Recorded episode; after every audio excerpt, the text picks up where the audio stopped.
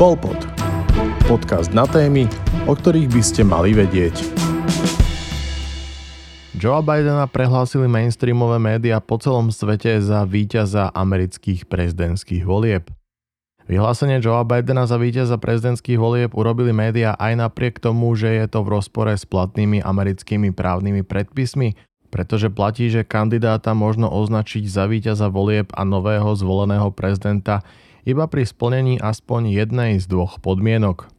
Buď získa 270 certifikovaných hlasov od štátnych volebných komisí, k čomu zatiaľ nedošlo, alebo v prípade, že druhý kandidát uzná svoju porážku, tzv. concession.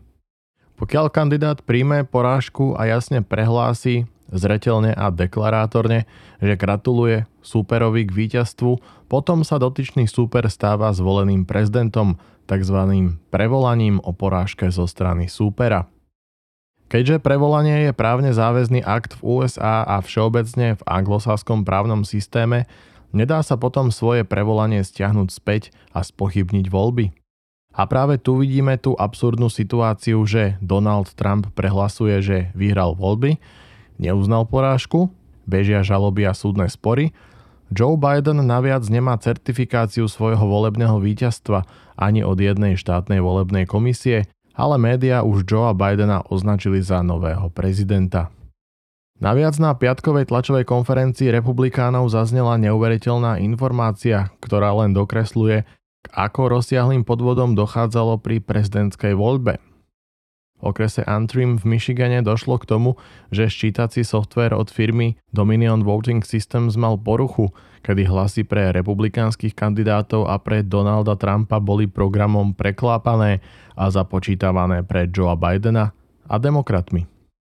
Na chybu sa prišlo úplne náhodou kvôli tomu, že v danom okrese je drvivá väčšina republikánov a voličov registrovaných za republikánsku stranu a je nemožné, aby tam zvíťazil Joe Biden – Pracovníci okresu preto hlasy ručne prerátali a zistili šokujúcu vec, že sčítací software od spomínanej firmy započítal takmer 6000 hlasov od republikánskych voličov v prospech Joea Bidena.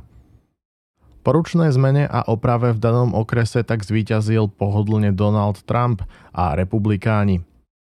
Lenže toto je len špička ľadovca, pretože v Michigane ten istý software používa ďalších 47 okresov.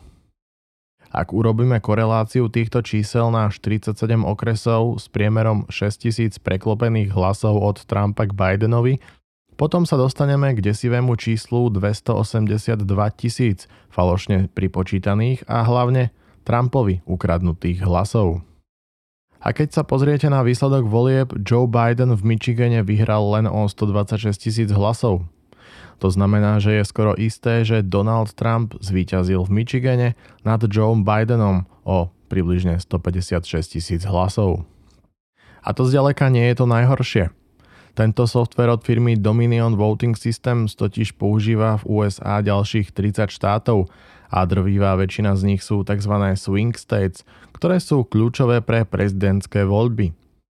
A to stále nie je všetko.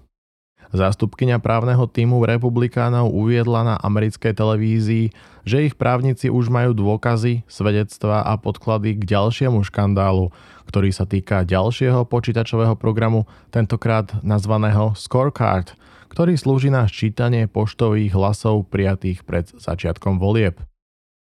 Tento software totiž podľa informácií a zistení právnikov preklápal až 3% všetkých hlasov od Donalda Trumpa v prospech Joea Bidena. Všetky tieto informácie právny tým republikánov už spracoval do podkladov, ktoré v pondelok 9. novembra predloží federálnemu súdu so žiadosťou o odklad certifikácie štátnych volebných výsledkov. A to je tá hlavná a zásadná vec, o ktorej novinári na mainstreamových médiách nehovoria a absolútne netušia. Celý článok, ktorý spracoval Aeronet.cz nájdete v popise tohto podcastu. Tri lekárske časopisy odmietli zverejniť dánsku štúdiu o rúškach. Dánsku štúdiu, ktorá mohla na túto otázku konečne odpovedať, zamietli tri z troch najlepších svetových lekárskych časopisov, konštatuje portál Breitbart. Ide o renomované časopisy Lancet, New England Journal of Medicine a časopis American Medical Association JAMA. Všetci povedali nie, povedal hlavný lekár z oddelenia výskumu v nemocnici na Novom Zélande, profesor Christian Thorpe Pedersen. Jeden zo spoluautorov štúdie Henrik Alum na Twitteri uviedol, že všetci autori sú veľmi nešťastní z meškania zverejnenia svojej štúdie. Niektorí špekulujú, že dôvodom, prečo si žiadny významný časopis neželá publikovať štúdiu, je skutočnosť, že jej zistenia sú v rozpore s oficiálnym príbehom, že masky sú životne dôležitým nástrojom v boji proti šíreniu koronavírusu. Dánske noviny Berlingske informujú, že jeden z profesorov zúčastnených na štúdii pripúšťa, že výsledok výskumu by sa dal považovať za kontroverzný. Štúdie, ktoré dokazujú, či masky fungujú alebo nie, sú zriedkavé, no Centrum pre kontrolu chorôb v USA a Svetová zdravotnícka organizácia uviedli, že ľudia by rúška mali nosiť. To, že sa zistenia dánskej štúdie utajujú a nezverejňujú, vrhá na všetko zvláštne svetlo. Pretože by to nevyžadovalo žiadnu odvahu pre akýkoľvek lekársky časopis publikovať článok o tom, že masky sú účinné. Logicky z toho možno vyvodiť záver, že dánska štúdia dospela k opaku. Myslím si, že si môžeme byť celkom istí, že táto štúdia rúšok, najväčšia aká sa kedy uskutočnila, nehovorí o tom, čo by si zastancovia nosenia rúšok želali, uviedla doktorka Gabriela Gomes. Podrobnosti prinášajú dánske noviny Berlingsky. Štúdia bola zahájená na konci apríla po poskytnutí grantu vo výške 5 miliónov dánskych korún čo je asi 600 tisíc britských libier, od spoločnosti Selling Foundations. Závery vyhodnocovali výskumníci v štyroch nemocniciach. Týkala sa až 6 tisíc dánov, z ktorých polovica muselo dlhodobo na verejnosti nosiť rúška. Druhá polovica bola vybraná ako kontrolná skupina. Veľkú účasť účastníkov testu tvorili zamestnanci supermarketov skupiny Selling Group, Bilka, Fotex a Neto. Štúdia a jej veľkosť sú jedinečné a účelom bolo pokúsiť sa raz a navždy objasniť, v akom rozsahu poskytuje použitie rúšok na verejných priestranstvách ochranu pred infekciou koronavírusom. Už v apríli na začiatku štúdie vyjadrili vedci zúčastňujúci sa výskumu svoje stanovisko. Podľa profesora a vedúceho lekára Kaspera Iversena z nemocnice Herlow Gentoft Existuje pri nosení rúšok niekoľko problémov a preto rúško nemusí nevyhnutne poskytovať úplnú ochranu pred vírusmi. Tým zložený z Henrika Bandgarda, projektového manažera štúdie a profesorov lekárov Christiana Thor Petersena z North Zealand Hospital, Thomasa Benfielda z Hivdor Hospital a Henrika Aloma z Ring Hospital vyslovil názor. Pre veľa ľudí môže byť ťažké neustále nosiť rúško, v niektorých prípadoch neprilieha dostatočne a je potrebné ho meniť. Kľúčové je v dobrej vedeckej štúdii objasniť účinok rúšok raz a navždy, povedal Kasper Iversen pred začatím štúdie. Východiska projektu vám prinášame taktiež v popise tohto podcastu. Podmienky ústavného zákona na pokračovanie vo vyhlásenom núdzovom stave pominuli.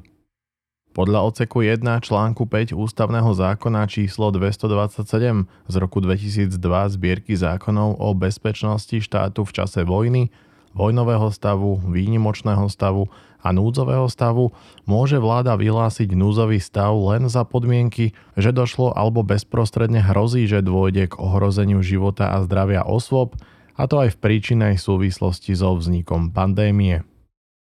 Po celoplošnom dobrovoľnom testovaní je zrejme, že vyhlásený núdzový stav pre celé územie Slovenskej republiky, ktorý má dopad na všetky sféry života jednotlivcov, nachádzajúcich sa na našom území, je v rozpore so zásadou proporcionality, pretože za súčasnej situácie nemožno tvrdiť, že verejný záujem na ochrane zdravia prevyšuje nad uvedenými individuálnymi právami jednotlivcov.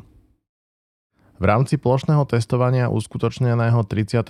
oktobra 2020 a 1. novembra 2020 bolo z počtu 3 milióny 625 332 otestovaných občanov Slovenskej republiky vyhodnotených 38 359 občanov ako pozitívnych na ochorenie COVID-19.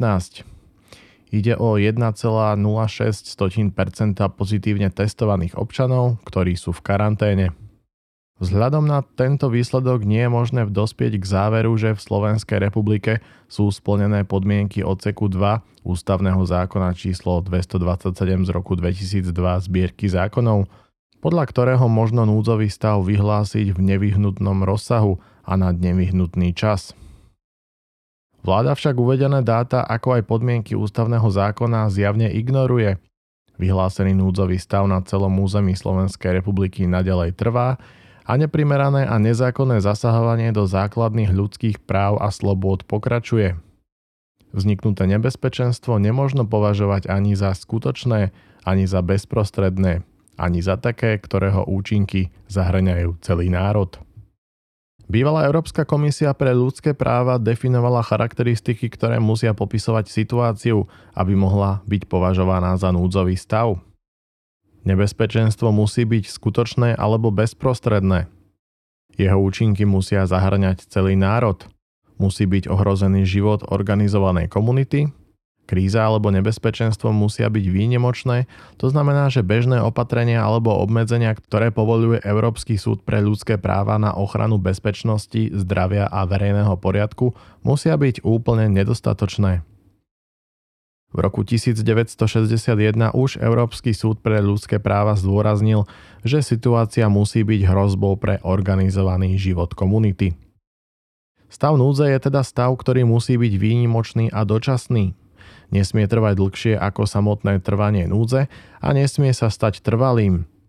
Rovnako ako Európsky súd pre ľudské práva, aj Benátska komisia zdôrazňuje, že stav núdze je možné predložiť iba na základe procesu nepretržitých úvah, ktorý si vyžaduje neustále preskúmanie potreby núdzových opatrení. Vzhľadom na výsledky prvého ako aj predbežné výsledky druhého kola testovania nie sú v Slovenskej republike splnené podmienky ústavného zákona, podľa ktorého možno núdzový stav vyhlásiť v nevyhnutnom rozsahu a na nevyhnutný čas.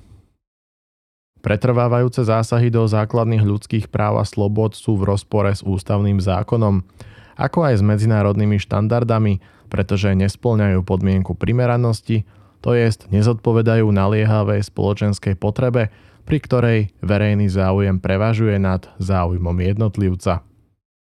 Vláda by mala konať, pretože v opačnom prípade hrozí podávanie sťažností na Európsky súd pre ľudské práva, keďže jednotlivci nemajú k dispozícii, pokiaľ ide o vzniknutú situáciu, žiaden účinný prostriedok nápravy.